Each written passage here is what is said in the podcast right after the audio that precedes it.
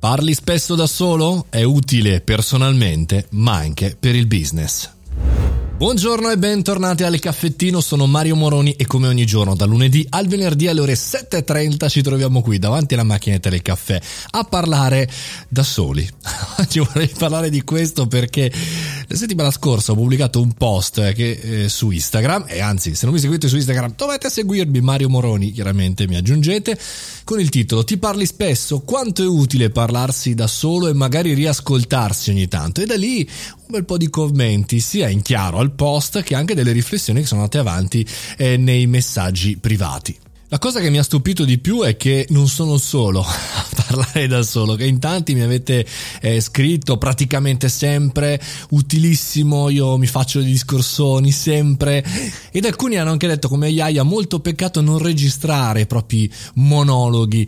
In realtà ogni tanto li registro anche, devo dire la verità, ma che cosa sono questi monologhi e perché in qualche maniera funzionano per davvero? Ci dice la scienza che è un'ottima qualità per un sacco di funzioni. Innanzitutto la premessa è che sono dei discorsi fatti a voce alta e quindi parlare da soli, riascoltandoci, eh, sembrerebbe che eh, renda più il cervello più efficiente. Perché? Perché riascoltando la nostra voce, il nostro concetto è come se qualcuno ce lo spiegasse, ce lo raccontasse e poi eh, serve anche ad ordinare i pensieri perché da un certo punto di vista è come se fossimo davanti a un bivio, alla cosiddetta visualizzazione della scena, però parlando appunto io magari mi metto lì davanti alla mia lavagna e dico beh faccio questo, poi arrivo a quest'altro perché succede questo, no aspetta non succede questo perché e invece se dovessimo solamente pensarlo, o meno se io dovessi solamente pensarlo non ci arriverei. E poi ancora eh, dicono che aiuti a realizzare i propri obiettivi perché anche qui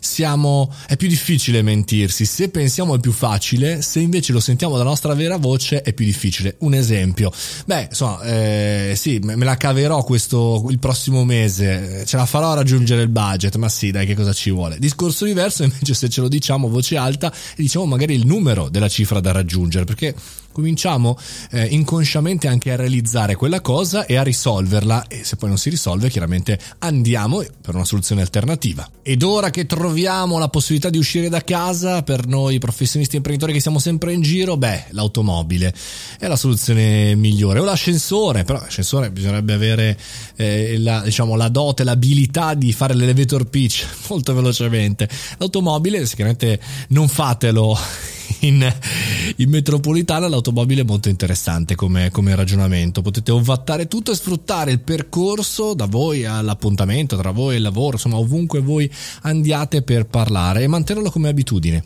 un'abitudine sana se utilizzata bene e soprattutto se vista appunto come un diario, come un diario di business, come un diario che magari potete registrarvi e riascoltarvi con le cuffiette quando siete con altre persone e capire un po' di che pasta siete fatti.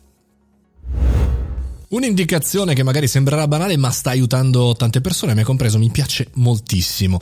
Noi ci sentiamo come sempre da lunedì al venerdì alle ore 7.30. Se vi è piaciuto questo podcast inviatelo ad un amico prezioso, un'amica preziosa. Fate i bravi, come sempre, a presto.